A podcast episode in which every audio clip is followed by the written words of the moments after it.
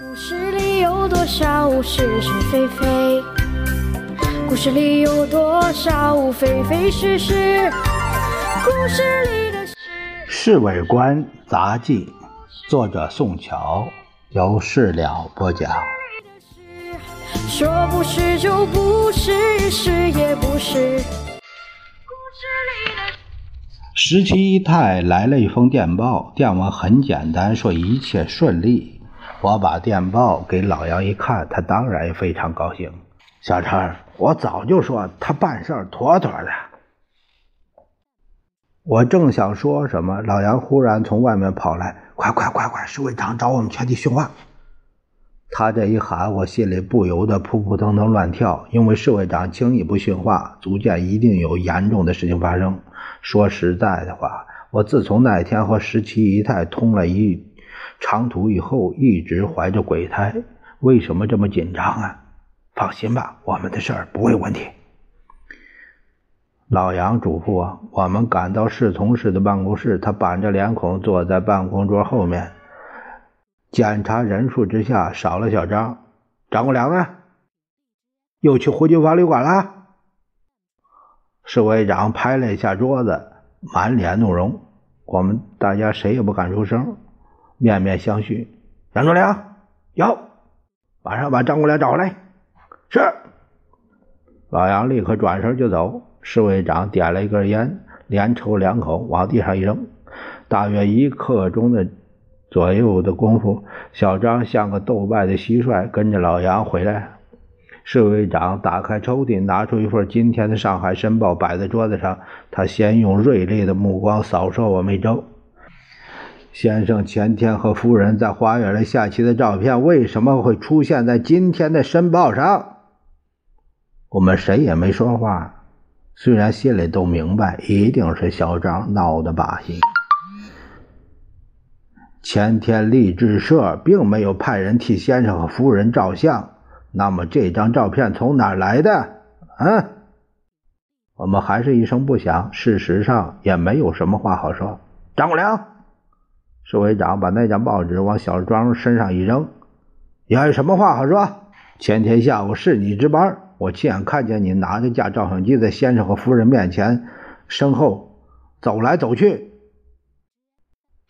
报告侍卫长，小张脸上死灰，像个死人。是我替先生和夫人拍的。啊？哼，谁让你拍的？我自己。为什么会在《申报》报刊上登出来？你们大家可以先出去。过了半个钟头，小张哭丧着脸出来了，我连忙抢上去。怎么样？没有太大问题吧？完了，都完了。你不会向首长求情啊？问题是先生自己发现后交给市卫长办的。先生怎么会发现呢？先生打开今天报纸一看，就发现那一张照片了。把侍卫长过来申斥一顿。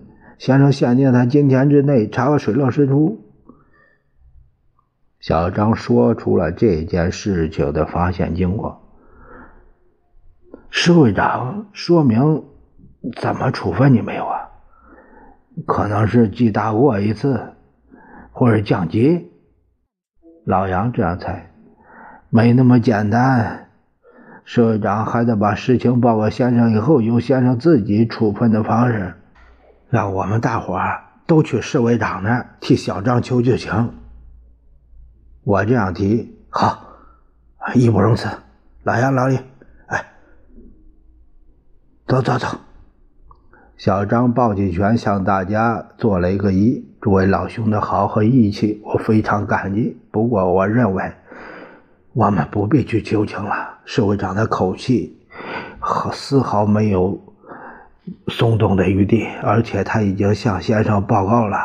我看他走过去那边了。他妈的！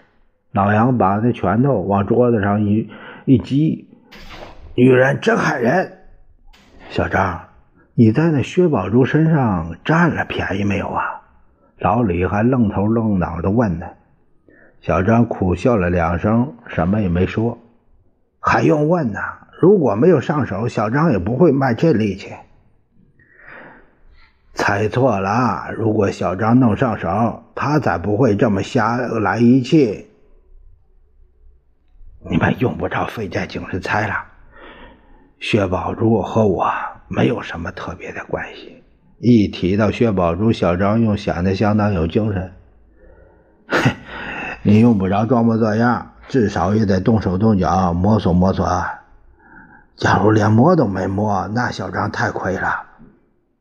我们大家都笑了，小张也没例外。就在这会儿，侍卫长从先生办公室出来了。张良，赶紧进去，谢谢先生和夫人的恩典。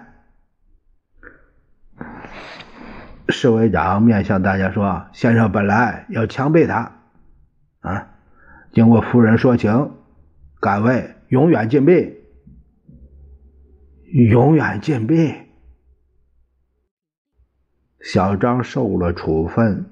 使得我们大家都有兔死狐悲的感觉，可是谁也爱莫能助。侍卫长已下命令，说是明天把小张押解下山送回南京，今天先交给我们看管起来。因为小张不能再出去，我们几个人只好叫厨房叫了几个菜，在屋子里替他送行，总算是尽尽同事一场的情谊。老杨跑到仙岩饭店弄了两瓶白兰地，他认为这样可以使小张一醉解千愁。先生的脾气啊，就是一阵风，一阵雨啊，说不定过几天一高兴又把你放了。我们都这样劝慰小张。小张苦笑着说：“ 那不知道哪年哪月的事儿了。”夫人这次为什么不多说些好话，免得你受这罪呀？他妈的，有了黄仁林，他还管这些事儿？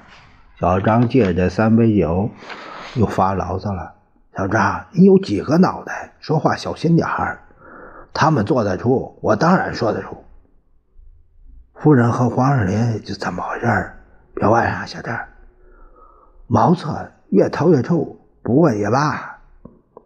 反正那黄胖子一看到夫人就叽叽呱呱讲外国话，我虽然听不懂，看他们眉来眼去那样，哼，那可能说外国话应有的表情呢。记得有一次在重庆，夫人和孔副院长夫人在曾家岩官邸花园闲谈，黄二林刚好走过去，孔夫人就说：“黄二林太胖了。”你们猜夫人说什么？老李突然卖起关子来了。你说好了，何必要我们费精神猜呢？夫人说的妙啊！老李呷了一口酒。黄仁林胖虽然胖，可是很有弹力。孔夫人连忙向四周扫了一眼。美玲，说话不要这么随便。夫人怎么说？夫人笑了笑，我我也生怕他们发现，赶紧溜开了。小张，你有什么事可以托付我们办的没有啊？老杨拍拍小张的肩膀。没什么，不过我希望你们看见薛宝珠，不要告诉他我受了处分，就对他说我因为因公出差，可能直接回南京去。小张。沉吟了半晌，提出了这个要求。